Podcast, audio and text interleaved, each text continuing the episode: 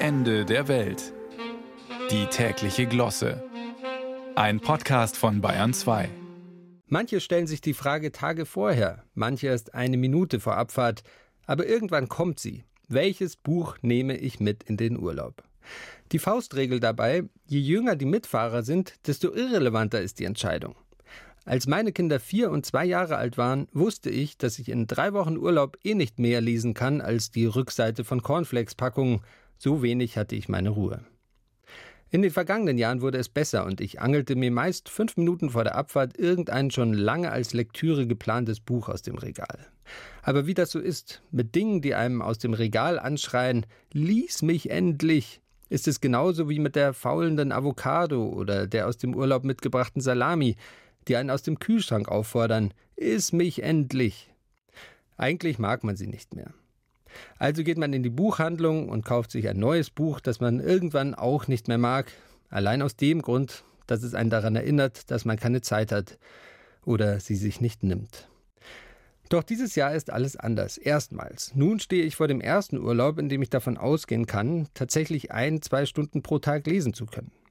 Ich werde einmal am Bücherregal vorbeigehen, ob mich doch noch ein früherer ungelesener Kauf anlacht. Dann werde ich in die Buchhandlung ins Viertel gehen und es machen wie Gerhard Polt. Der sagt freudig beim Betreten des Ladens, ich hätte gern ein Buch. Und als er den ersten Vorschlag absagt, Wissensfräulein, ja, genauso schwer und also auch mit so einem grünen Einband. Woher kommt jetzt die neue Zeit zum Lesen? Weil meine Kinder selbst viel lesen und nicht mehr jede Minute nach Entertainment schreien.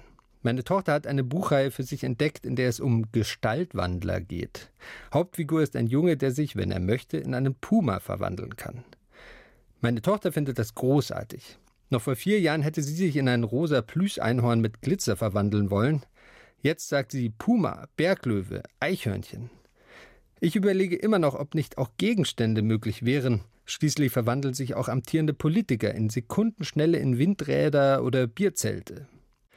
Aus aktuellem Anlass der Suche nach dem richtigen Buch für den Urlaub könnte ich mir zum Beispiel gut ein Leben als Buch vorstellen. Weniger ein gewichtiger Klassiker, eher so eine Sommerlektüre. Man hat dann entspannte Leser, wird berieselt vom Sand, hört das Meer rauschen und weil dann doch die Kinder die ganze Zeit Sandburg bauen wollen, wird man garantiert im nächsten Urlaub wieder mitgenommen. Egal, was man sich vornimmt, die Zeit zum Lesen ist immer zu kurz.